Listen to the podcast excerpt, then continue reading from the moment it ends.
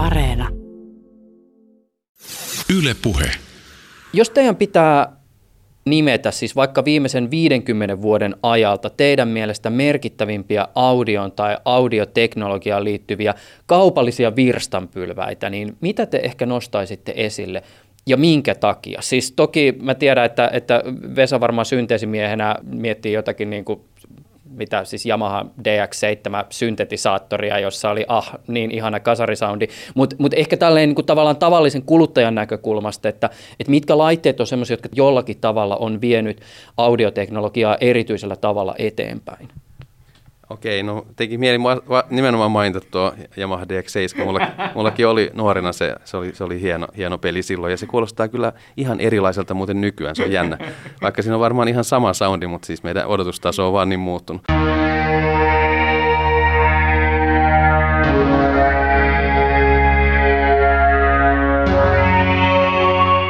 No okei, mä ehkä mainitsisin edelleen tämän CD-soittimen, eli Philips ja Sony onnistui sitten 70-luvulla yhdistämään voimansa ja tekemään siis ensimmäisen tällaisen digitaalisen äänentoistosysteemin. Ja, ja siitähän tämä kaikki on lähtenyt. Kuka, kukapa olisi voinut arvata siinä vaiheessa, että joku keksii vielä internetin ja ääntä pystytään pakkaan niin, että kaikki maailman musiikki mahtuu taskuun tai sitä voi kuunnella missä tahansa. Vähän samalla kuin meillä on juokseva vesi ja sähköinen, nyt meillä on niin musiikkia yllin kyllin missä tahansa koko ajan, aina vaan. Tässä jaksossa ääneen pääsevät Aalto-yliopiston professorit Vesa Välimäki ja Tapio Lokki. Keskustelemme Välimäen ja Lokin kanssa ääniteknologiasta, perinteisten soitinten tai oikeastaan laajemmin melkein minkä tahansa äänen syntetisoinnista, tila-äänestä fokusoiden muun muassa konserttisalien akustiikkaan ja myös ääneen liittyvistä kulttuurisista kysymyksistä. Lisäksi vierailemme Aalto-yliopiston juuri peruskorjatussa akustiikan laboratoriossa. Akustiikan laboratorion kaiuttomat huoneet ovat ehkä Suomen hiljaisimpia paikkoja. Koska pieni sensorinen deprivaatio tai kavereiden kesken aistieristys on aina paikallaan, niin osa tästä jaksosta on nauhoitettu Suomen hiljaisimmassa paikassa ja bonarina päälle täysin pimeässä. Mutta mennään siihen vähän myöhemmin. Eletään helmi-maaliskuun vaihdetta 2020. Ylepuheessa Juuso Pekkinen.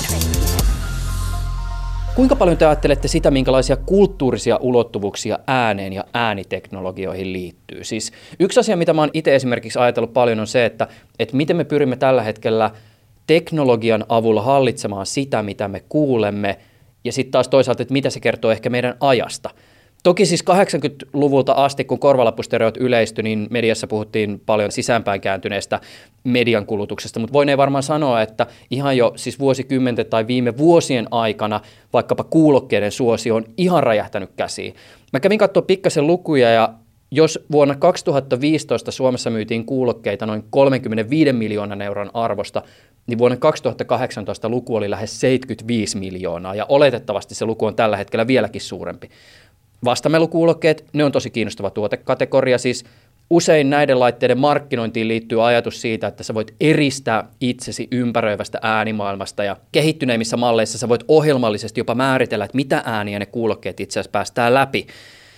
Ollaanko me menossa kohti semmoista maailmaa, jossa jokaisella meistä on oma henkilökohtainen äänimaisemamme? Siis ilman muutahan me ollaan menossa siihen, että kohta kaikilla on koko ajan kuulokkeet päässä.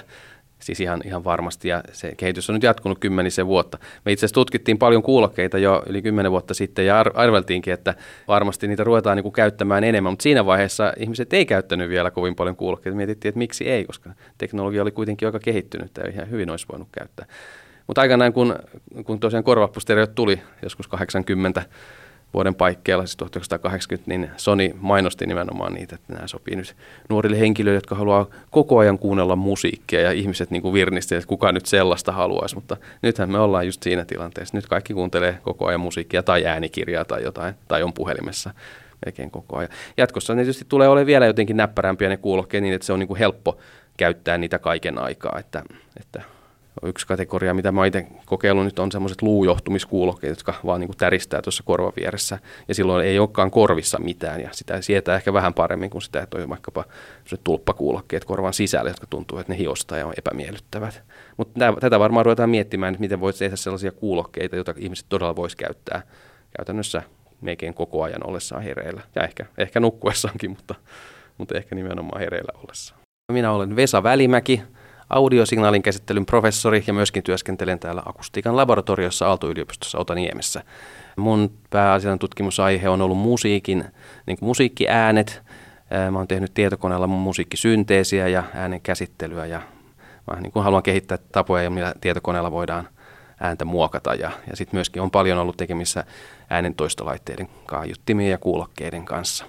Mehän ollaan koko ajan, koko ajan on kännykkäisillä tai, tai jotain. Siis ihmiset ei enää siedä niin kuin joutenoloa. Mä tiedän, mä itse ihan vastaavaan syyllistyn. Kyllä mullakin on koko ajan napit korvissa, kun mä pyöräilen tai menen bussissa tai, tai muuta.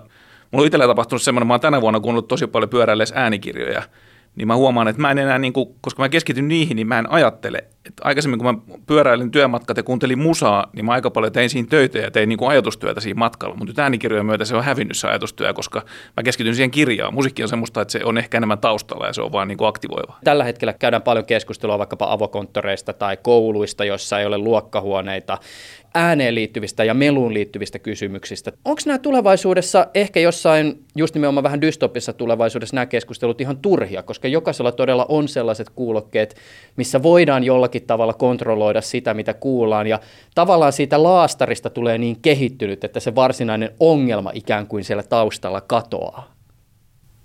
Siis kyllä, mä luulen näin, että, että tämä kehitys on, on, on jatkumassa tähän suuntaan, että jatkossa kaikilla on jonkunlaiset kuulokkeet, koko ajan päässä. Ne voi olla silmälasin sangassa tai, tai ne voi olla niin pienet napit, että ne ei paljon enää tunnu tai vähän niin kuin korva, korvakoru tai joku sellainen. Yksi, mikä varmaan tulee muuttumaan, on kanssa se, että tietokoneet tulee olemaan yhä enemmän sellaisia tai kännykät, että niiden kanssa jutellaan ja niitä, ni, nekin, nekin juttelee sulle. Eli puheentunnistus ja puhesynteesi on nyt kehittynyt hyvään suuntaan ja alkaa olla niin, kuin niin luotettavalla tasolla, että kohta meidän ei tarvitse enää kännykkää tuijottaa, että mehän voidaan vain jutella, jutella sen kännykän kanssa ja se sitten juttelee meille ja se äänikirja saattaa olla sitä, että tietsikka tai kännykkä kertoo meille asioita tai lukee lehtiä ja sähköposteja ja, ja muuta sellaista. Ja se, se on yksi kehityskulku, mitä, mitä nähdään niin kuin mahdollisena. Ja voidaanhan sitä todellisuutta tosiaan suodattaa silleen, että, että etsitään sieltä jotain asioita, mitä sä haluat kuulla, mitä sä et halua kuulla ja muokataan niitä. Että sisältöanalyysi on kanssa ollut jo parikymmentä vuotta iso tutkimusala ja siinä on edistytty tosi paljon. Nyt ei vaan ole paljon näkynyt vielä tällaista käytännössä, mutta, mutta tota, no itse asiassa kyllä mekin tehtiin joku otas nyt melkein kymmenen vuotta sitten jo sellaista, että kokeiltiin tehdä kuulokkeet, jossa oli mikrofonit ja, ja kokeiltiin, että miten me voitaisiin muokata sitä, mitä me kuullaan musiikkia itse, vaikka konsertissa, jos tuntuu, että on vähän liikaa bassoa vaikka jossain konsertissa, niin vähennetään vähän bassoa ja vahvistetaan diskanttia. Eli se, niistä korvas, korvien lähellä olevissa mikrofonissa syötetään siis prosessoitu ääni omiin kuulokkeisiin, jolle voi niin kuin livenä ekvalisoida sitä omaa ääntä, mitä kuuntelee konsertissa. Ja ei tarvitse kärsiä siitä, mitä miksaa ja miten miksaaja on päättänyt sen sille jakkaralle tehdä sen äänen. Jossain koulun joulujuhlassa niin ei halua kuulla sitä oman lapsen soittamaa nokkahuilusooloa, niin prosessoi sen sitten kuulokkeesta pois. Ehkä tämä kuulostaa nyt vanhalta ihmiseltä, mutta mä oon jotenkin vähän huolissani kyllä kanssa, että, että, että, että meillä on nyt niin kuin, niin kuin ääntä koko ajan joka paikassa. Ja itse asiassa yksi, mä en muista mistä mä luin sen, mutta oli hyvä tutkimus, kun meluhan aiheuttaa stressiä. Yksi semmoinen oli, oli jossain ihan huippulehdessä, oli juttu. Mä en etsiä sitä, mä en ole löytänyt uudestaan et se stressi on siitä, että, että silloin kun me ollaan oltu jossain tuolla viidakossa, niin jos on normaali äänimaisema, niin on kaikki hyvin, mutta sitten jos tulee joku outo ääni, niin siitä tulee niinku pieni stressireaktio, koska silloin ihminen on valppaammillaan. Ja sitten se on niinku reagoi, ja sit silloin se on ollut sitten joku leijona tai joku muu kauempana. Ja nyt sitten kun on melua koko ajan, niin se on koko ajan meillä on pieni stressi päällä. Tämähän on meille tavallaan niinku evoluution myötä täysin niinku päätön tilanne, että meillä on koko ajan jotain ekstra ääntä.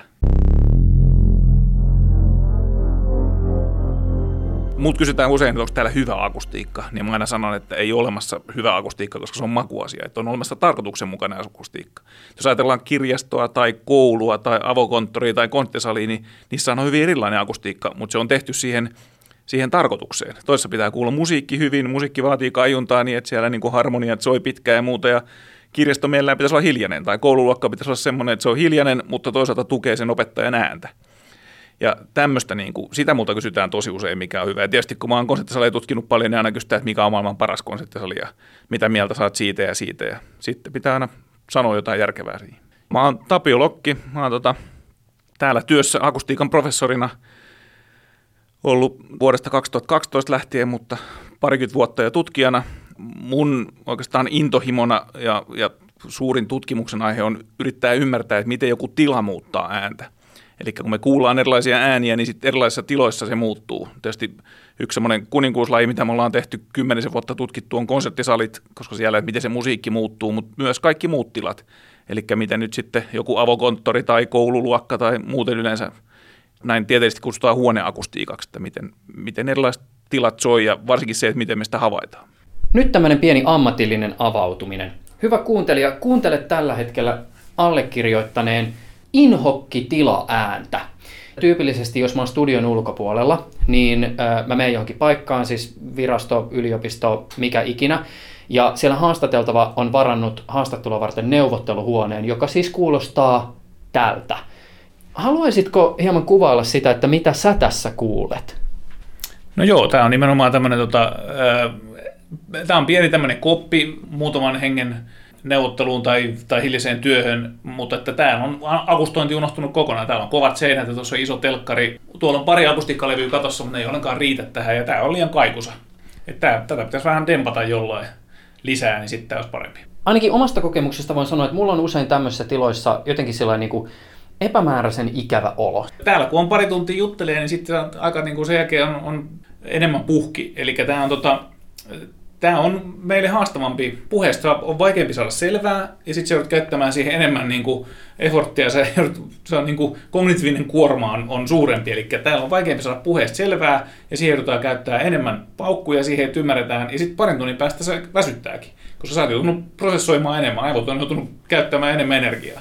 Ja se on se, se, on se syy. Se, miksi tämmöisiä tulee, on se, että, että, että tota, niiden, tavallaan sitä akustiikkaa ei näe niistä piirustuksista arkkitehdit piirtää, pannaan tasaiset seinät, tuommoiset unohdetaan kattoon, laittaa akustiikkalevyjä ja sitten tuodaan just tuommoinen iso, iso telkkari tuohon noin, koska siitä on kiva näyttää, mutta se on heijastava pinta.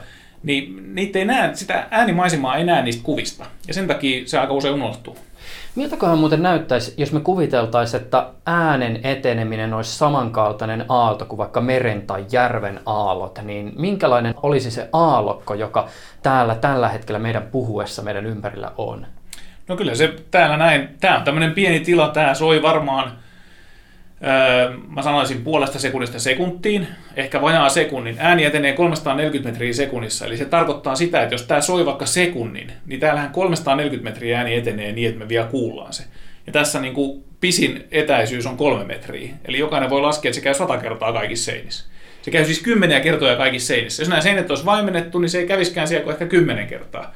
Eli tämähän on ihan hirveä ristiallokko täällä jos mä lyön kädet yhteen, niin kuulee oikein, kuka tänne jää semmoinen aallokko. Niin kuin, että se on ihan täyttä, tämä on ihan täysin niin kuin semmoinen, semmoinen sekamelska. Tapio Lokki, sun erikoisala on se, että, että miten tila vaikuttaa siihen ääneen, jonka me kuulemme. Sä oot tullut tunnetuksi erityisesti konserttisalien akustiikan tutkijana, mutta sitten kun selaa vaikkapa sun viitatuimpien artikkelien listaa, niin sieltä nousee tilaäänen lisäksi myös sellaisia aihesanoja kuin auralisointi, joka käsittääkseni oli sun väitöskirjan aihe, ja sitten esimerkiksi virtuaaliset audioympäristöt. Mihin nämä liittyy? Joo, se on se oikeastaan, mistä mä oon niin lähtenyt tutkijaksi, mistä mä oon tehnyt diplomityöni ja väitöskirjani, on, on nimenomaan tämä auralisaatio ja virtuaaliakustiikka. Eli Auralisaatio on, on täsmälleen sama asia kuin visualisointi kuvapuolella, eli jos meillä on 3D-malli jostain tilasta, niin siitähän sitten renderöidään havainnekuvia, joita sitten Hesarista voi kaikki katsoa, että tältä näyttää meidän uusi pääkirjasto tai tältä näyttää meidän uusi rautatieasema, jos semmoinen tehdään. Niin auralisointi on sama, että meillä on malli, tietokonemalli jostain tilasta ja sitten me lasketaan, että miten ääni siellä etenee ja sitten voi, tehdään se kuultavaksi, että miltä se kuulostaa se tila niissä kuvapuolellahan siinä tavallaan lasketaan, että miten valo etenee ja miltä se sitten näyttää, miten se valo sen niin kuin, muokkaa ja miltä se sitten näyttää se tila. Niin auralisointi on samaa.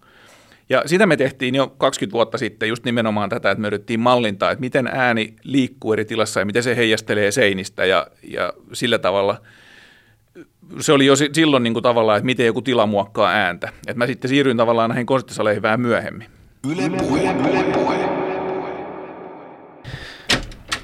Tämä on akustiikan laboratorion kaiuttamat huoneet Aalto-yliopistossa Otaniemessä. All right, yes. Ja täällä pistetään tämmöiset samettitohvelit tai onkohan noin polyesteriä tohvelit jalkaa, kun tullaan tiloihin. Ja tämä on muuten, tota, siis tämähän näyttää joltain niin kuin jonkun klubin backstagelta, että täällä on niin kuin ja mikrofonitelineitä ja jotain niin kuin piuharöykkiöitä.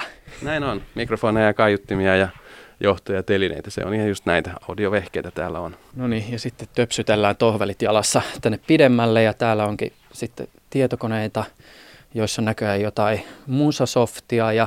Kyllä. Tapio meni tonne, mennään. All right. Mä kävin tuot ulkopuolelta katsomassa. Tämähän on tämmöinen siis punatiilinen rakennus, mutta täällä sisäpihalla on tämmöinen siis harmaan värinen betonibunkkerimainen asia. Ja me ollaan nyt ilmeisesti sen sisällä. Joo, nimenomaan akustiikan laboratoriot on tällaisessa erillisessä bunkkerissa ja sitten täällä on meidän kolme tämmöistä kaiutonta huonetta ja ne on vielä nimenomaan sen betonikuution sisällä erikseen irrotettu. Ne seisoo semmoisilla jousilla vaimennettuna, niin kuin irrotettuna tästä muusta maailmasta. Mistä puhutaan siis ilmeisesti niin sanotusta kelluvasta rakenteesta. No sanan varsinaisessa mielessä kyllä painaa aika hirveän monta sataa tonnia nämä meidän kelluvat, kelluvat rakenteet täällä. Ja nyt me tota, itse asiassa ollaan menossa tämmöistä ovesta sisään, joka on, tämä on tämmöinen siis paksu jotakin metallia, tämmöinen siis niin kuin todella näkee jossain siis tämmöisissä väestön suojissa.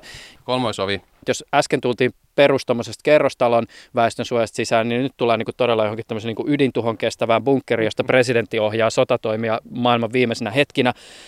Me saavutaan just tämmöiseen siis valkoiseen korkeaan huoneeseen. Huonekorkeus on ehkä semmoinen suurin piirtein neljä metriä. Huoneen seinillä on tällaisia siis paksuja akustointilevyjä.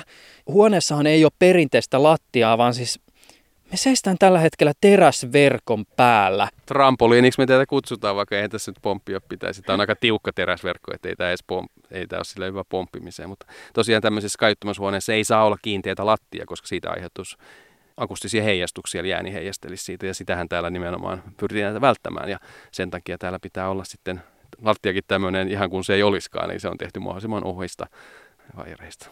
Seiniä kiertää tämmöinen pyöreänmuotoinen teräskehikko tämmöisistä tosi paksuista putkista. Alumiiniputkia. Kuvailisit sä vähän tätä kehikkoon kiinnitettyä uskomatonta kaiutinten rypästä? Tämmöisessä pallonmuodostelmassa yli 40 kolmitien kaiutinta ja tosiaan tämän ajatus on se, että tässä pystytään tähän keskialueelle tätä huonetta niin tuottamaan erilaisia äänijärjestelmiä, niin kuin esimerkiksi stereo tai 5.1 tai 10. jotain, tai vaikka sitten tosiaan tämmöinen 45-kanavainen virtuaalisysteemi, jossa ääniä voi kuulua mistä suunnasta tahansa, myöskin täsmälleen pään yläpuolelta ja myöskin meidän, meidän alapuoleltamme. Me ilmeisesti kuuntelemme pian jotain. Joo, kuunnellaan vähän konserttisaleja, miltä erilaiset konserttisalit kuulostaa. Ja tässä vielä se ehkä voisi mainita, että tämä, tämä valkoinen täällä seinillä, niin tässä on siis ääntä imevää materiaalia niin, että täällä ääni ei heijastu mistään. Tämä on siis kaiuton huone. Ja, ja sitten meillä on tässä hirveä määrä kaiuttimia, joilla me voidaan tuoda sitten se tavallaan joku kaiunta tähän.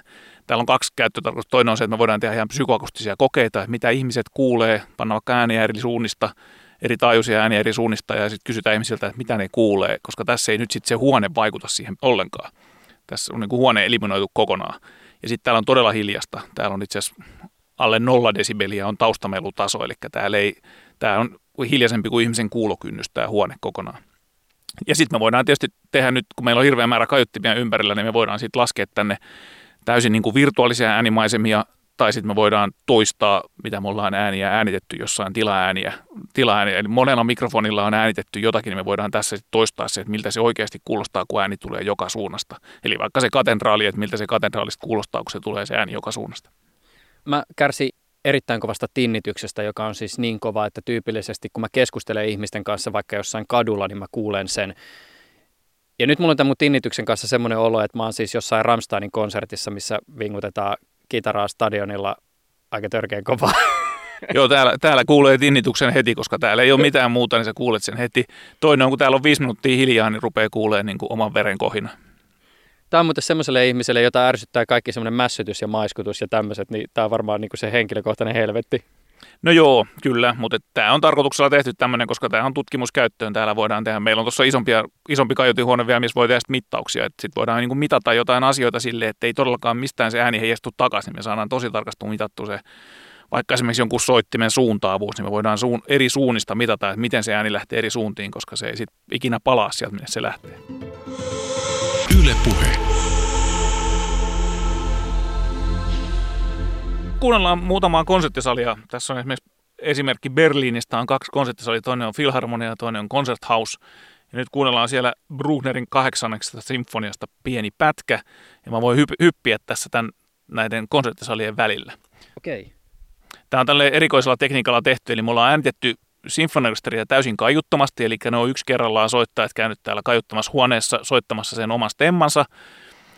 Ja sitten se, sen lisäksi me ollaan sitten käyty ihan fyysisesti näissä tiloissa rakennettu ikään kuin semmoinen kaiutorkesteri, tai kaiutin orkesteri, joka on niin kuin simulaattori ja äänitetty niiden konserttisalien akustiikka tietyllä tekniikalla, jos me voidaan nämä kaiuttomat äänitykset ja sitten se pelkkä akustiikka niin yhdistää myöhemmin matemaattisesti. Ja sitten tässä me kuullaan sitten ihan kun me istuttaisiin siellä oikeasti siellä konserttisalissa. Mahtavaa, anna palaa.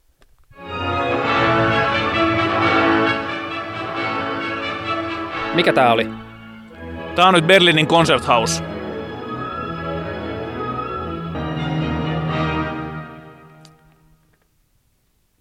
Eli nyt tämä loppu tuonne Berliinin Concerthouseen, mutta me käytiin siinä Filharmoniassa siinä välillä. Tämä ei välttämättä radiosta kyllä kuulu tämä ero, koska nyt me, meiltä puuttuu se tavallaan, miten se ääni on sun ympärillä ja se tila ja kaikki ne pienet vivahteet, mutta, mutta idea on tämä, että me voidaan hyppiä salista toiseen. Miten sä itse sanallistat sitä, että mitä sä kuulet tuossa erossa? No siinä on, siinä on paljonkin eroja. Esimerkiksi tuo Concert House on niin huomattavasti enemmän bassoa. Sitten se ääni on paljon enemmän sun ympärillä. Siinä on paljon paremmin pääsee sen musiikin sisään oikeastaan esimerkiksi tuossa paikassa. Tuolla Filharmoniassa se ääni on, on siellä, se kuuluu tässä paljon enemmän tuosta edestä. Se on ehkä vähän, se on pikkasen hiljaisempi, vaikka me ollaan nyt niin kuin identtisessä paikassa. Ja sitten se on kapeampi, siellä on vähän vähemmän ehkä yläpäätä myös, että se ei ole ihan niin kirkas se ääni siinä on tosi paljon eroja, kun sitä rupeaa, rupeaa tarkkaan kuuntelemaan.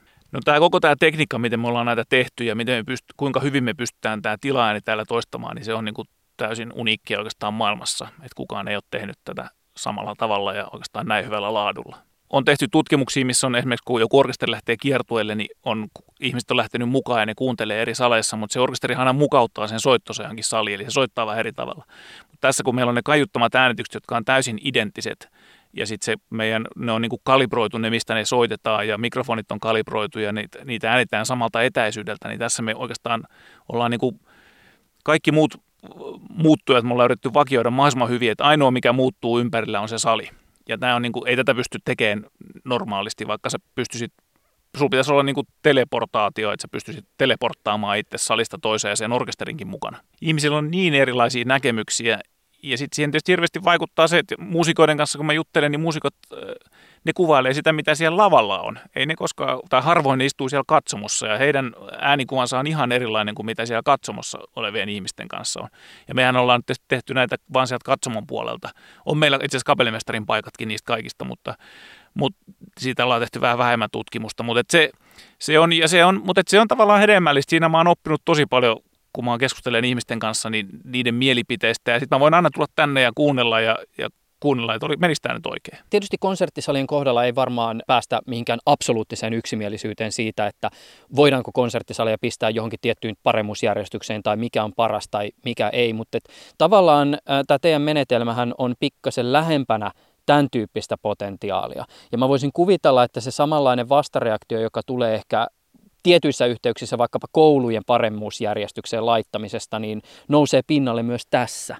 Kyllä joo, ei se, se on täysin makuasia, että et, et mikä sali on kenenkin mielestä paras, mutta kyllä tietyt, tietyt salit maailmalla on, niin kuin, niille on tullut semmoinen maine, ja se oikeastaan johtuu siitä, että niissä se musiikki kuulostaa mielenkiintoiselta. Niissä on iso dynamiikka, se äänen, äänen kuvan koko, mitä mä tuossa selitin, että, että jossain se kuulostaa, että se on edessä, jossain se kuulostaa, että se on ympärillä, niin se muuttuu koko ajan.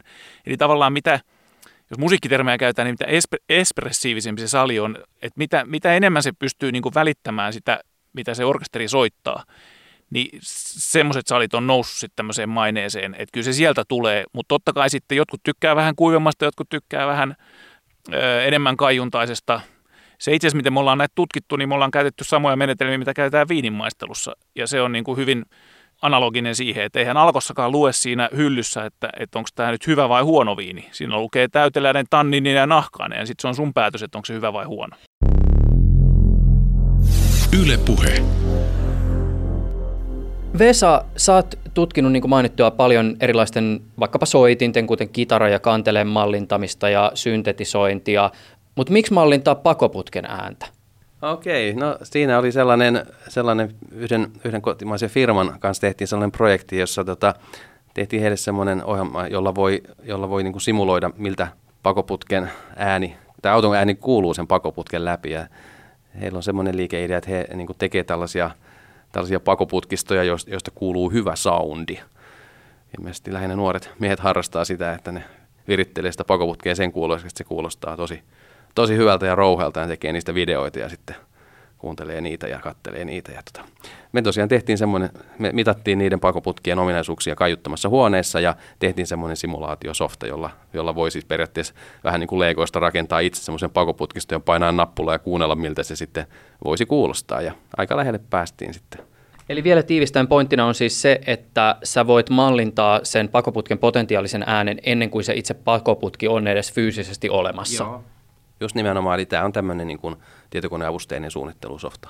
Voi kokeilla pakoputkia ennen kuin, ennen kuin rupeaa hankkimaan niitä osia tai, tai liittämään niitä yhteen sinne ja asentamaan sinne auto alle. Onko meidän mahdollista mallintaa ja syntetisoida mikä tahansa ääni, jos meillä on riittävästi tietoa siitä ääntä tuottavan asian rakenteellisista ominaisuuksista? On, mutta se on hyvin vaikea saada riittävästi sitä tietoa, koska moni asia vaikuttaa, mutta, mutta totta kai tämä on, tämä on ihan ilmiselvästi juuri näin, että kun kaikki, kaikki lähtötiedot on olemassa, niin kyllähän se totta kai on mahdollista, mutta vaikeaa se voi olla. Eli kun joskus tulee vastaan vaikkapa jossakin tämmöisessä populaarisessa tiedelehdessä tämmöisiä väitteitä, että nyt tutkijat ovat luiden perusteella mallintaneet, että vaikkapa joku tyrannosaurus tai muu dinosaurus kuulostaa, niin periaatteessa tässä puhutaan ihan siis relevantista tieteestä. No kyllä joo, mutta tosiaan tuossakin just tyrannosauruksen tapauksessa, niin ilmeisesti jotain tietoja meitä varmasti nyt kuitenkin puuttuu. Että, mutta, mutta kyllä to, toki on niin, että esimerkiksi ihmisten tai eläinten ääni, niin kyllähän se äänen sävy ja ja laatu niin kuin perustuu siihen, minkälainen fysiologia siinä on taustalle, kuinka pitkä, pitkä ääni, ääniväylä ja minkälaisia niin kuin liikkuvia osia kurkussa on ja niin edelleen. Että kyllä kaikkihan perustuu siihen, koska ne kaikki asiat tiedetään, mikä siellä liikkuu milläkin tavalla ja minkä kokosta ja, ja mallista siellä nyt niin kuin fysiologisesti on, niin kyllä, kyllä sieltä kaikki, kyllä se sama ääni pystytään tuottamaan. Jos lähdetään siitä, että tietoa on jostakin kohteesta ihan loputtomasti, niin missä sitten kuitenkin ehkä kulkee vielä tänä päivänä fysiikkapohjaisen mallinnuksen rajat? Siis missä määrin ongelmat liittyy esimerkiksi vaikka laskentatehoon? No se on ihan totta, että laskentatehon kannalta nämä on raskaita, että yksityiskohtaisia fysikaalisia malleja varten tarvitaan nykyään aika paljon laskentaa, että, että se ei ole vielä ihan sellaista, mitä niin kuin kaikki läppärissä voi, voi makkarissa kokeilla. Että se, on, se on yksi asia. Ehkä just tämän takia niin voi, voi sanoa, että ihan kaikkia soittimia ei vielä tällä hetkellä pysty niin kuin läppärillä tekemään sillä lailla, että se olisi niin kuin täysin uskottavaa, että niin kuin ihan, ihan täysin uskottavaa jotain musiikkia sinfoniaorkesterilla ei pysty soittelemaan vielä läppärissä makuuhuoneessa, mutta aika lähellä ollaan, että, että semmoinenkin päivä vielä tulee. Ja, ja sitten toinen, toinen on se, että voitaisiin matkia esimerkiksi ihmisääniä uskottavasti, että kaikkia, kaikkia mahdollisia ihmisääniä pystyttäisiin niin uudestaan käyttämään vaikka musiikin tuottamiset, voisi vaikka tehdä lisää Elviksen levyjä, niin tota, kyllä se on niin kuin, se, se aika on tulossa. Se on ehkä ei kovin kaukana, mutta ei, ei vielä ihan nyt visuaalisella puolella yhtenä tämmöisenä haasteena on nimenomaan tämä teknologia, minkä sä nyt mainitsit. Puhutaan niin sanotusta deepfakeista. Jos ajatellaan äänen näkökulmasta, niin kuinka helppoa meidän on tulevaisuudessa ehkä tunnistaa se, että tässä ei nyt sitten ihan oikeasti puhukaan Elvis, että Elvis ei sitten ehkä eläkään jossakin niin kuin paratiisisaarella. Että meillä olisi joku semmoinen tavallaan koneellinen mahdollisuus seuloa vaikkapa, että kun netissä kiertää jotakin videoita, missä väitetään, että nyt poliitikko puhuu omalla äänellään, niin että me kyetään todentaa, että tässä ei itse asiassa ole tämä tyyppi.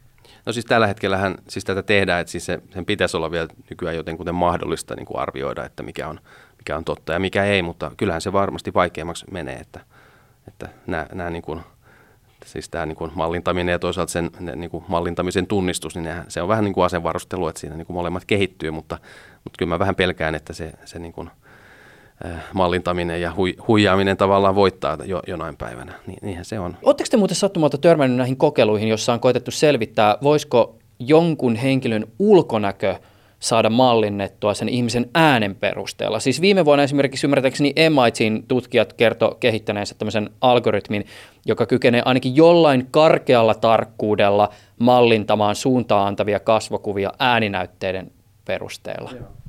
Joo, mä näin tämän tutkimuksen myös. Siis, joo, tämmöinen on ihan varmaan mahdollista, että, että totta kai on näin, että, että ihmisen niin kuin fysiologiset ominaisuudet vaikuttaa siihen, minkälainen ääni hänellä on. Ja, ja sitten kone, koneoppiminen toimii sillä lailla, että sille näytetään ikään kuin paljon esimerkkejä, tämmöisiä niin kuin, eh, jossa tiedetään, että, että kenen, kenen ääntä on, että annetaan ääninäyte ja sitten kuva, että se oli tämä tyyppi ja sitten toinen ääninäyte ja se oli, se oli tämä tyyppi. Jos näitä riittävästi kerrot, niin kuin annetaan tämmöiselle oppivalle järjestelmälle, niin kyllähän se varsin luotettavasti alkaa tietysti oppia sitten.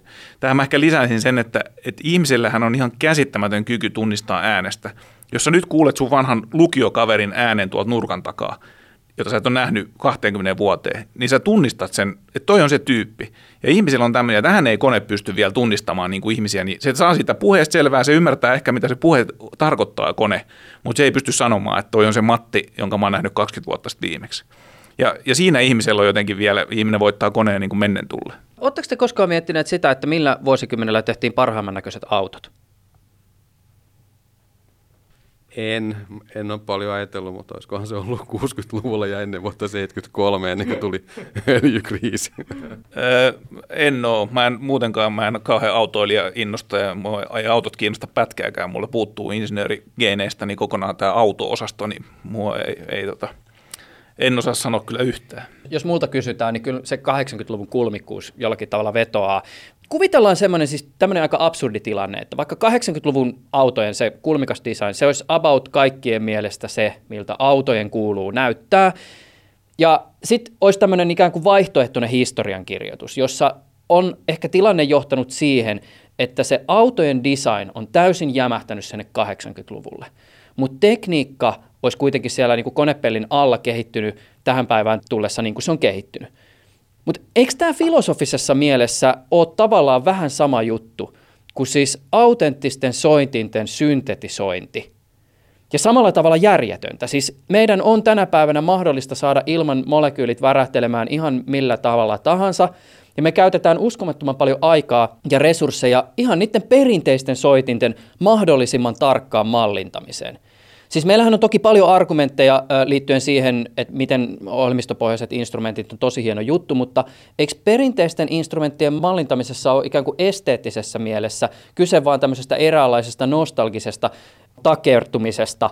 Kyllähän tästä on kyse jo, että siis niin kuin soittimet on osa kulttuuria ja musiikkikulttuuria ja sanotaan, että niin kuin tämmöisiä perinteisiä soittimia niin kuin viulua tai pianoa tai, tai huilua, niitähän ei niin kuin voi, voi ruveta niin kuin hirveästi parantelemaan, että kun siellä on niin kuin vuosisataiset perinteet takana, niin se on niin kuin ihan tyhmä idea.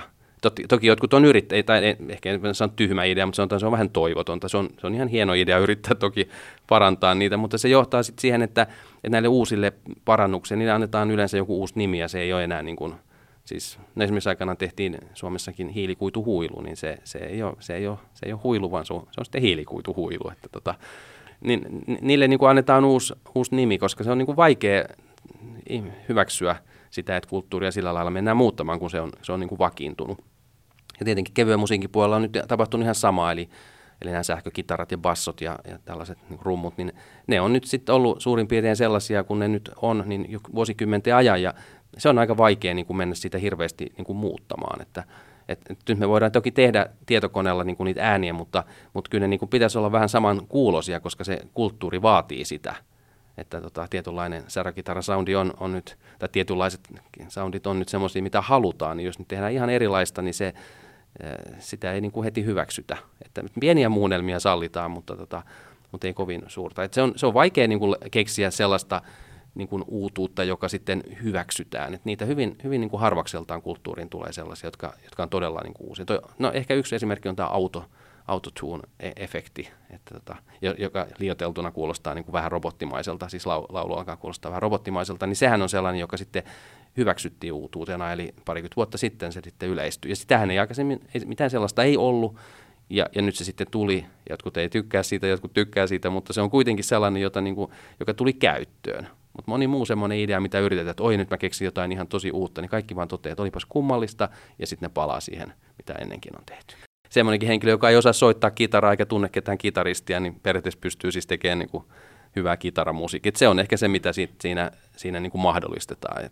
Tämä on yksi tämmöinen iso trendi tietokonemusiikissa ollut aina, että, että, me, että niin kuin yritetään tehdä soittimia niille, jotka ei osaa soittaa esimerkiksi. Että, että vaikka et osaa soittaa viulua, niin sä voisit kuitenkin tietokoneella ehkä tehdä musiikkia, jossa viulu, viulu soi mukana. Ja, ja vaikka et sä osaa soittaa kitaraa, niin sä voisit tehdä musiikkia, jossa, jossa kuuluu hyvää kitaran soittoa. Että, mutta että siitä eteneminen, niin kuin, että miten, miten sitä laajennettaisiin siitä eteenpäin, niin se, se on, se on tosiaan vaikea. Sanotaan, että tietysti teknisesti vaikeita kappaleita voidaan soittaa, se on yksi, että voidaan soittaa sellaista mu- musiikkimateriaalia, mitä ei yksikään kitaristi maailmassa pysty soittamaan, eli, eli liian, liian monimutkaista, liian nopeata.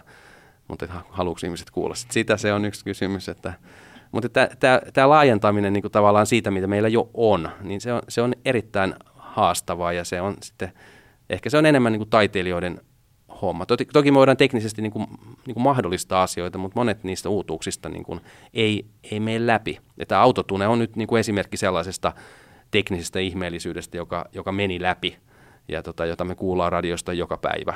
Että, että se on niin kuin tullut mukana mu, uutuutena musiikkikulttuuriin nyt 20 vuoden aikana tässä. Mähän on itse siis sitä mieltä, että ohjelmistoinstrumentit on ehdottoman hyvä asia, mutta jatkanpa silti vielä vastakarvaan tästä, koska mä tiedän, että sä Vesa joudut varmaan kavereiden kesken saunailloissa aika paljon näihin vääntöihin, että onko se analoginen vai digitaalinen parempi.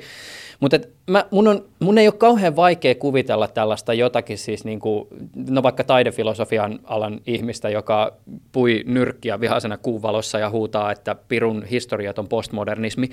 Jos me lähdetään tavoittelemaan jotakin sellaista instrumenttiääntä, ja, ja pyritään mallintaa se ja syntetisoimaan se, niin silloinhan me tyypillisesti tavoitellaan idealisoitua ääntä, siis ideaali 10 plus 5 kautta 5 kitaraa, eikä todellakaan sitä jotakin niin kuin siis sadan markan vähän halvempaa landolaa.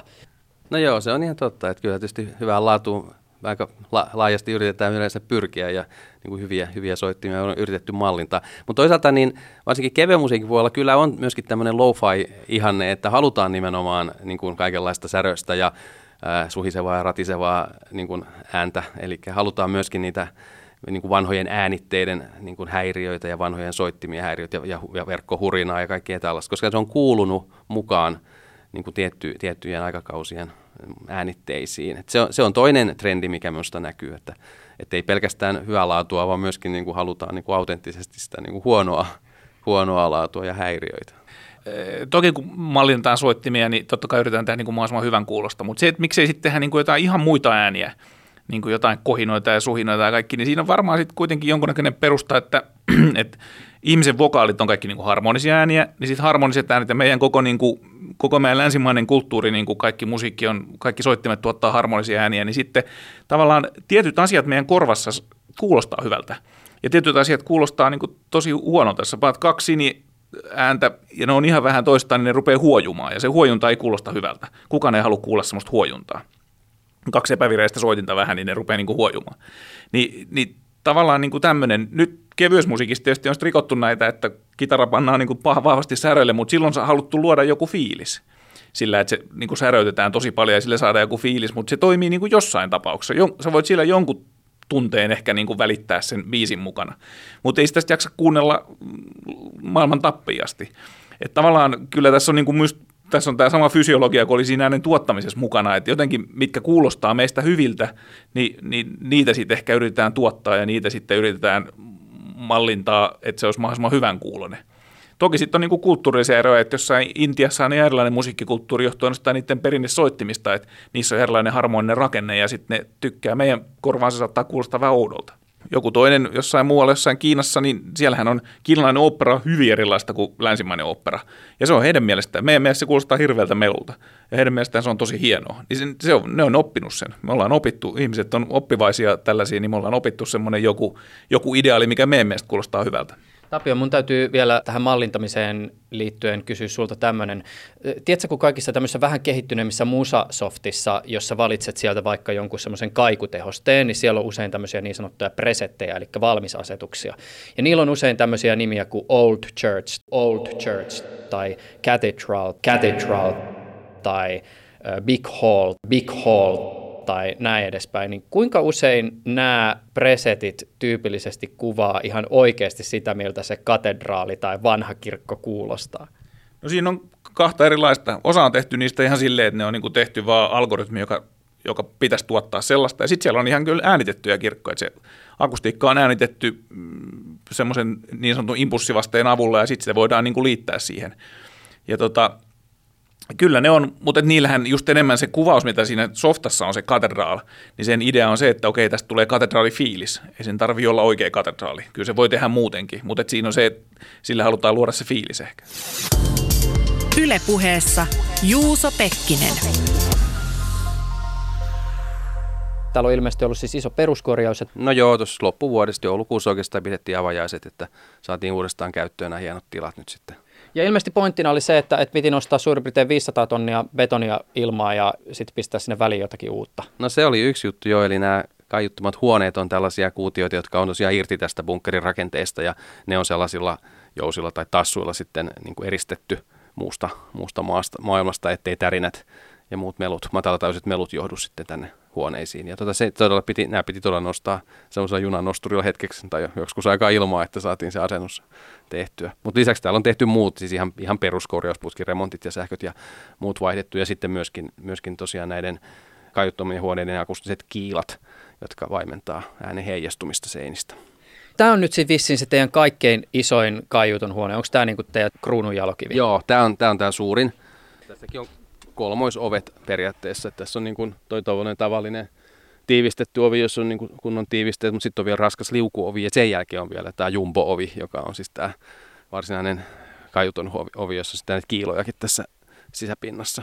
Tämä on jo osa, osa seinärakennetta tälleen. Vitsi, tämä on paksu. Tämä on joku siis varmaan niin kuin yli metrin paksunen tämä niin. mega-ovi. Niin, Yleensä me jumbo sanotaan, mutta mega-ovi on ihan yhtä hyvä termi kyllä. Sitten täällä on seinillä tällaisia kolmion muotoisia flaböjä. No joo, tämä on nyt sitten tämmöistä äh, vaahtomuovia, joka on sama ainetta kuin mistä tehdään esimerkiksi ihmissieni tuotteita, jotka on siis näitä, millä mikä me ihmissieni? Lavu, lavuaria voi putsata. Siis se on, se on tämmöistä niin kuin avointa vaahtomuovia. Mutta tämä akustinen somensuudet on osoittautunut erittäin hyviksi ja näistä pystyy nyt tekemään aika lyhyitä tällaisia kiiloja tuonne seinään, jotka aimentaa äänen, äänen heijastumisen erittäin hyvin. Meillä oli aikaisemmin ensimmäisessä versiossa tässä huoneessa aikanaan vuonna 70, niin oli siitä, siitä eteenpäin niin oli semmoisia lasivillasta tehtyjä isoja kiiloja, mutta ne on tietysti aika epämiellyttäviä, kun eihän niihin pidä koskea ja totta kai niissä lähtee jotain kuitua ilmaa ja muuta.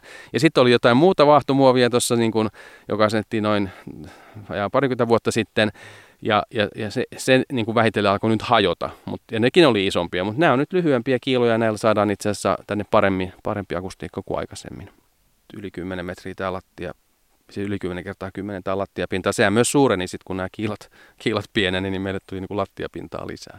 Just näin. Ja sitten tässä on taas tämmöinen teräsverkkolattia ja sitten sen alla tuossa on suurin piirtein tuommoinen kolmen metrin pudotus ja siellä on sitten taas noita kiiloja, jotka muuten näyttää vähän samalta kuin jossain hoplopissa tai sellaisessa on joku semmoinen mm. allas, mihin sitten voi hypätä ja ei todennäköisesti satu mitään. Tämä on tosiaan tämä trampoliini suurin piirtein tämän huoneen puolivälissä, eli tarkoitus on se, että mittaukset suoritetaan niin kuin mahdollisimman kaukana kuitenkin näistä seinäpinnoista, eli, eli yritetään olla niin kuin kaukana lattiasta, katosta ja jokaisesta seinästä. Ja nytkin tässä on menossa tällainen yksi, yksi mittaus, kaiutin mittaus, jos kaiutin on aika tarkkaan keskellä huonetta tästä trampolinin päällä. Ehkä metrin korkeudella on toi akustinen keskipiste ja sitten siitä, siitä muutama metri eteenpäin on sitten keskiaksel, akustisella keskiakselilla on nykyään mikrofoni, mittamikrofoni, eli tässä mitataan nyt jotain tehdään, tehdään tämmöistä tilaustutkimusta, jossa, jossa jotain, ilmeisesti jotain äänentoistoalan lehteä varten, niin mitataan erilaisia kaiuttimia, niiden akustiset vasteet, niin sanotut taajuusvasteet mitataan tässä kaiuttumassa huoneessa, joita voi sitten vertailla ja niistä voi sitten saada tai vetää johtopäätöksiä siitä, että mikä niistä on huonompi ja mikä parempi. Sitä mä vaan mietin, että miten tämmöisen kaiuttimen akustisen vasteen mittaamiseen liittyy kumivasara, joka on myös keskellä huonetta. En tiedä. Täällä on aika kummallisia juttuja välillä. Kuinka usein te tuutte porukalla tämän huoneen keskelle ja pistätte valot pois päältä ja kuuntelette? No sitä voi jotkut vierailijat joskus toivoa, mutta ei me itse ikinä tehdä sellaista. Että Saako täältä helposti valot pois? Kyllä täältä ulkoa saa valot pois. Haluatko sä kokeilla? Haluan. Okay. Nyt avataan mega-ovi. no niin, kokeillaan. Hei, me halutaan valot pois. No niin. Haluatko Tapiokin tulla? Joo. Varo tuolla kumivasara vähän matkan päässä. Yle puhe, yle puhe. Ui. Huuhuhuhu, tää on kova. No nyt ollaan pimeässä. Kuunnellaan vähän.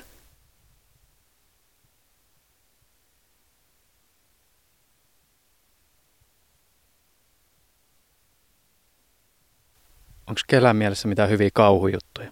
Ei, mutta mun vatsa kurnii vähän. Sen kuulee selvästi. Mulla, mä oon onneksi tyytyväinen siitä, että mulla ei ole tinnitusta, koska mä en kuule mitään. Tää on kyllä tosi makea. Jotkut on semmoisia, että ne, niin kuin, kun ne tulee tänne, niin ne on silleen, että tämä on tosi ahdistava paikka. Että se on varmaan semmoinen, tietysti me ollaan käyty täällä Vesan kanssa niin kuin satoja kertoja, No, niin, kyllä. niin tämä on niin kuin tullut tutuksi tämä, tämä paikka ja tämä ympäristö. Ja nyt on niin kuin ihan hauska tästä, kun ollaan nyt oltu tässä ihan hiljaisessa, kun mennään tuohon käytävään, mikä sekin on aika hiljainen, sitten kuulee, että kuinka niin kuin oikeastaan se semmoinen ihan, ihan perustaustamelu tuommoisessa käytävässä, niin kuulostaa kauhean kovalta. Mikä on sellainen asia, joka kuulostaa kaikkein yllättävimmältä, kun sen tuo tänne ja pistää soimaan? No siis ihan mikä tahansa, kun tästä nyt me ollaan hyvin vierekkäin. Jos mä kävelisin tästä, me pitäisi käydä laittaa valot päälle, mutta jos mä kävelisin tästä tuonne kauemmaksi, niin, niin tavallaan kun täällä ei mistään kaiju ääntä takas, eikä heijastu ääntä takas, niin sitten se etäisyys tulee niin kuin silleen, että ääni hiljenee tosi nopeasti. Tai sitten kun mä käännyn ympäri, niin kuulee, että ho, pää onkin aika suuntaava, että, että, että kuuluu vaan semmoista matalampaa puhetta. Totta kai puheesta saa selvää, mutta jää kokonaan se kirkkaus puheesta pois, kun mä käännyn ympäri. Mikä normaali huoneessa tietysti se kuulee aika samalla tavalla, koska sitten se heijastuu joka, joka seinästä heti se ääni. Mä oon täällä joskus ollut, kun on joku klassinen laulaja käynyt ja, ja kokeillut vähän laulaa, lurittaa täällä ja hän kauhistunut, että eihän täällä voi laulaa, koska tuossa siis kun oma ääni ei sitten kaijukaan siitä tilasta ja se ei, tuo, niin kuin, ei niin kuin tue ikään kuin sitä laulamista yhtään, niin ääni, ääni kuulostaa vaisulta ja onnettomalta, niin laulajat on että en laula, että tämä on, tää on hirveä paikka. Ja, ja sitten jotkut soittimet kuulostaa aika, aika hurjalta, että esimerkiksi huilu, ihan poikki huilu, mitä mä itse soittanut, niin täällä kun äänittää, niin se kuulostaa aika karmeelta ja sen soittaminenkin kuulostaa jotenkin aika semmoiselta karulta ja räkäseltä. Ja, mutta sitten kun menee johonkin kai, kaikusaan tilaan, niin se kuulostaa aivan, aivan ma, mainiolta, että siinä on niinku tämmöinen ero. Mutta esimerkiksi akustinen kitara ei kuulosta hirveän erilaiselta täällä verrattuna normaali huonetila, koska siinä on se kaikukoppa, josta sitten kuitenkin tulee tavallaan ne puuresonanssit ja semmoisia niin jonkunlaista omaa kaikua, niin se, se kuulostaa aika samanlaiset loppujen täällä. Kun... Joo, ja, vi, mutta esimerkiksi viulu, viulu, viulu on, Mm. niin se on aika karmeen kuulonen. Niin. Se on semmoinen niin kuin, vähän niin kuin matolaatikkoa raha, r, Niin. rahistaisi ja sahaisi täällä. Et se, ja ne muutamat viulusit, ketkä täällä on käynyt soittamassa, niin sanoo, että tämä on ihan mahdoton paikka soittaa, koska Joo. Ne on tottuneet, että ne rupeaa heti yrittää, tekee, niin yrittää tehdä soundia. Ja täällä, jos sä rupeat niin kuin yrittää soittaa tätä tilaa, niin se ääni menee heti ruvelle, koska sä painat niin paljon, että se, tota, koska ei tämä tila soi. Mm. Mm. Että täällä pitää vaan, nekin kun me tehtiin ne kaiuttomat äänitykset, niin siinä sitten onneksi, onneksi viulisti oli niin kuin semmoinen, joka oli soittanut paljon studiojuttuja, niin hän tajusi, että, että okei, ei tätä vaan saa tilaa soimaan ja soitti vaan ihan normaalisti, vaikka se kuulostaa itselle ihan hirveältä. Oletteko te käynyt koskaan hengeä tiedonmessuilla? En. Mä oon tota, itse asiassa ollut töissä siellä. mutta, mitä, sä, mitä sä teit siellä? no niitä pidettiin mun vanhassa koulussa ja mä olin niin sanottu valopoika, eli mun tehtävä oli viedä mikrofoneja ja muita eri paikkoihin ja mä oon ollut siellä, niin kuin, kun siellä oli jotain luentoja, niin lähinnä niin kuin miksaamassa ja katsomassa, että mikrofonit toimii, mutta en kyllä kuunnellut, mitä ne puhuu. Mulle tuli vaan mieleen, siellä on joskus tämmöisiä, kutsutaan vissiin parantaviksi kuulohoiksi. Ne sillä resonoi jännästi. Se on hieno, hieno, hieno härveli, joo. Semmoinen varmasti on aika erilainen ääni kuin vaikkapa siellä hengeä tiedon messuilla. Ne järjestetään yhdessä koulussa Helsingissä, niin siellä luokkahuoneessa, kun se resonointi, siihen yhdistyy se tilaääni ja se on semmoinen jatkuva soundi, niin se varmasti se tilaääni, tai se tilan vaikutus erityisesti korostuu. Mutta mä veikkaan, että täällä se voisi olla kyllä aika semmoista tylsän kuulosta ininää. Niin, no niistä tuommoisista äänilähteistä niin kuuluu hyvin selvästi täällä, että mistä se kuuluu. Eli se on hyvin niin kuin pistemäisen ja niin kuin suppean niin kuin kuulonen se ääni. Et se, on, se on yksi, mikä siinä niin kuin heti, heti huomaan tämän kaiuttumushuoneessa, että ne vaikuttaa niin kuin isommilta ja laajemmilta ne äänilähteet tavallisessa huonetilassa. Ja se ääni todennäköisesti kuulostaa myös hyvin hiljaiselta verrattuna siihen, mitä se, mitä se on huonetilassa. Mutta olisiko se enää paranta? Siitä voi kysyä. Me voidaan itse tehdä tämmöinen koe. Nyt pidä sitä mikrofonia paikallaan. Nyt mä Yes. sanon, mikrofoni on mulla niin kuin 15, 10 sentin päästä mun suusta.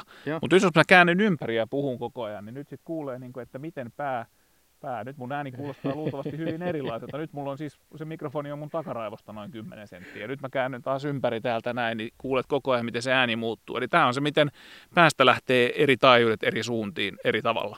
Me ihmisethän kyetään hirveän tarkasti kuulemaan, tai ainakin luulemme kuulevamme, että, että mistä suunnasta jokin ääni tulee. Siis tuleeko se nyt takavasemmalta vai 30 asteen kulmasta jostain edestä vai mistä. Siis ihan pelkästään kuulon perusteella. Mutta miten tämmöinen ikään kuin 360 hahmotus on mahdollista, kun meillä kuitenkin on vaan nämä kaksi korvakäytävää, meillä ei ole kuitenkaan siis useita korvia ympäri päätä ääni tulee, kun se tulee tuolta sivusta, niin se tulee pikkasen eri aikaan.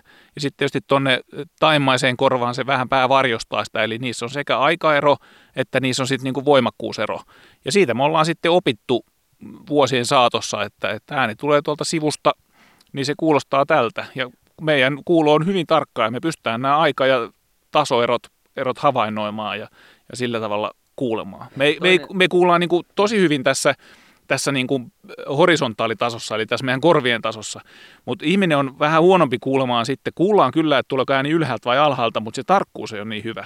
Mutta esimerkiksi pöllöillä, jotka esimerkiksi nehän ottaa hiiren tuolta niin kuin lumen alta, ne kuuntelee niitä, niin niillähän on, on, niillä on esimerkiksi epäsymmetrinen kallo ja korvat on vähän eri korkeudella – ja ne korvakäytävätkin menee vielä, toinen menee vähän yläviistoon ja toinen vähän alaviistoon. Eli niillä on niin kuin, myös tässä niin kuin elevaatiosuunnassa, eli korkeussuunnassa, niin niillä on niin kuin korvien välillä isompi ero.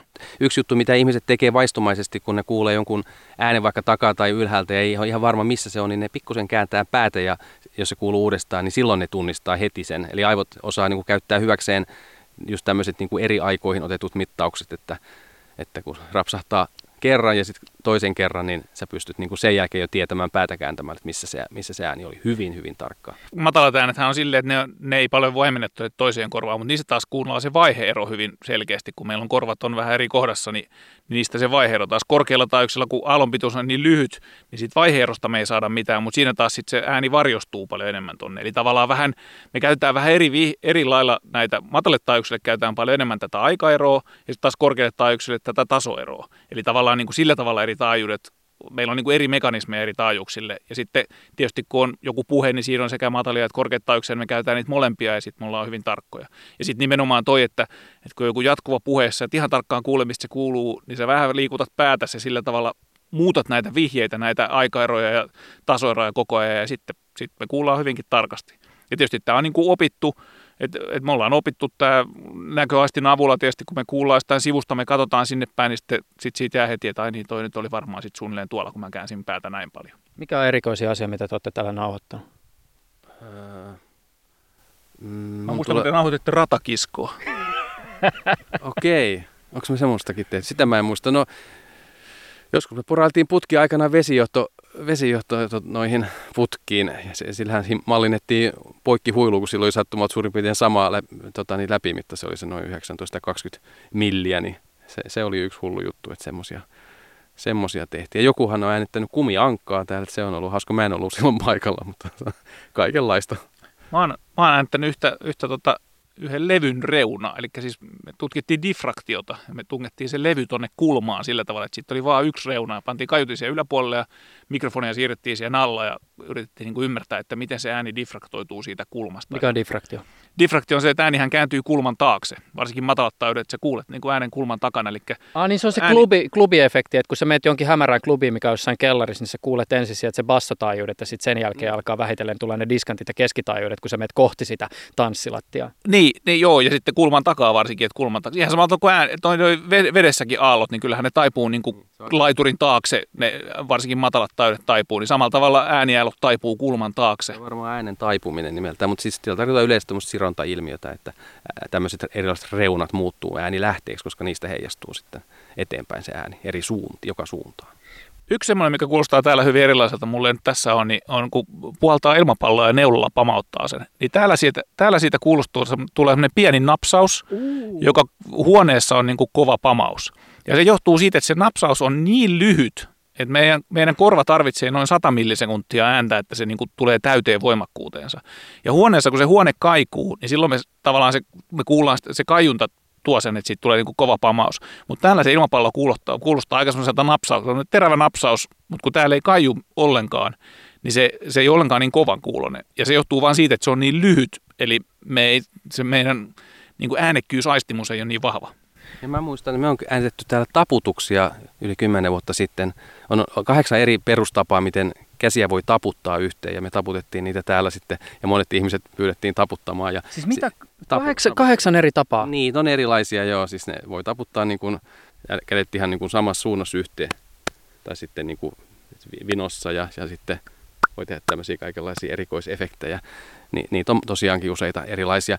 Mutta kun me kuunneltiin niitä äänitteitä kuulokkeilla, niin kuulosti, että ne oli ihan rikki. Ne oli semmoista niin kuin pientä rapina. Mietin, että miten tämä nyt leikkaantuu pahasti. Mutta sitten kun kuunneltiin kuulo, äh, kaiuttimella, niin huomattiin, että ei kyllä ne on ihan kunnossa. Ja sitten taas kuulokkeilla ihan romua. Ja me tajuttiin just tämä, että kun täällä ei ole akustiikkaa, niin niin iso osa niin kuin taputusäänestä on itse asiassa sen tilan akustiikan ääni, eli se huone kaikuu siinä mukana. Ja kun täällä ei ole huonetta, niin ne kuulostaa nämä taputusäänet semmoista rapinalta. Niin, toi on hirveän lyhyt ääni. Ja tuntuu, että kädet on jotenkin, niin kuin, onko kuivat vai mikään, kun ei tunnu, että lähtee, niin kuin, ei, ei lähde ääntä oikein kunnolla, että se on tämmöinen vaimea, vaimea, vaimeeta. Tämä oli hieno kokemus, tämä pimeydessä seisoskelu. Kiitos. Tämä oli aivan umpi, älä vaan vielä. Tämä oli ihan umpi pimeä, kun me tultiin. Niin. Mutta nyt tota, kuinka näkö adaptoituu, kun tuolla on joku jostain vuotaa. Teillä on joku reikä. Ei kun siellä on tota tarkoituksella reikä, että sieltä saada, tuodaan johtoja. Mutta sitähän tämä oli niinku aivan pimeä, kun me tultiin. Mutta nyt kun on näkö adaptoitunut tähän pimeeseen, niin nyt on ihan yllättävän valossa. Totta. Täällä on myös kolme palohälytintä, jotka vilkkuu Niin tuolla on, katossa. tuolla Mä, katossa mä vilkkuu, huomasin joo. jossain vaiheessa. Niin, kun me tultiin tänne, niin mä pelkäsin hirveästi, että mä tökkään jompaa kumpaa mikrofonilla hampaisiin ja hampaat Niin. niin. kurkkuun. Ja nyt mä melkein näen, missä te seisotte. Joo. Tää oli upeeta. Olipa jännä. Oi vitsi, megaovesta ulos ja valo häikäisee.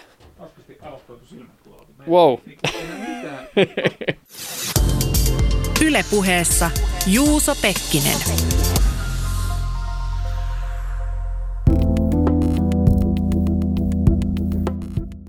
Tämä jakso on siis äänitetty helmi- ja maaliskuun vaihteessa 2020. Paikkana oli Aalto-yliopiston akustiikan laboratorio ja osa haastattelusta tehtiin laboratorion kaiuttomassa huoneessa. Pimeässä. Haastateltavina olivat professori Vesa Välimäki signaalinkäsittelyn ja akustiikan laitokselta sekä hänen kollegansa erityisesti konserttisalien akustiikan tutkijana tutuksi tullut professori Tapio Lokki.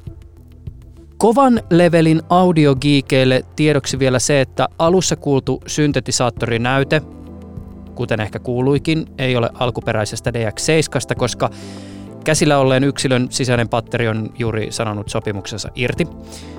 Jakson kaikunäytteet taas ovat aitojen tilojen akustiikan pohjalta mallinnettuja, niin sanottuja presettejä. Ensi kertaan. Jes, mulla käy. Testi, testi, check, check. Tehdään ihan pieni soundchecki. Mitä te yleensä itse puhutte tai pyydätte ihmisiä puhua silloin, kun te teette soundcheckia teidän studiossa? Ihan mitä tahansa. Sano jotain kivaa. Jes, hyvä, se on kunnossa. Mä sanon aina yksiö, kaksio, kolmio, neliö, viisiö ja kuusio. Mä taisin oppia sen mun musiikkiopettajalta Oulun kyllä yhteiskoulusta. Ja se aina sanoi yksiö, kaksio, kolmio, koska muut sanoo aina testing, testing ja se on hirveän tylsää. Tota, äh, mulla on soundchecki tehtynä, niin aloitetaan. Yle Puhe.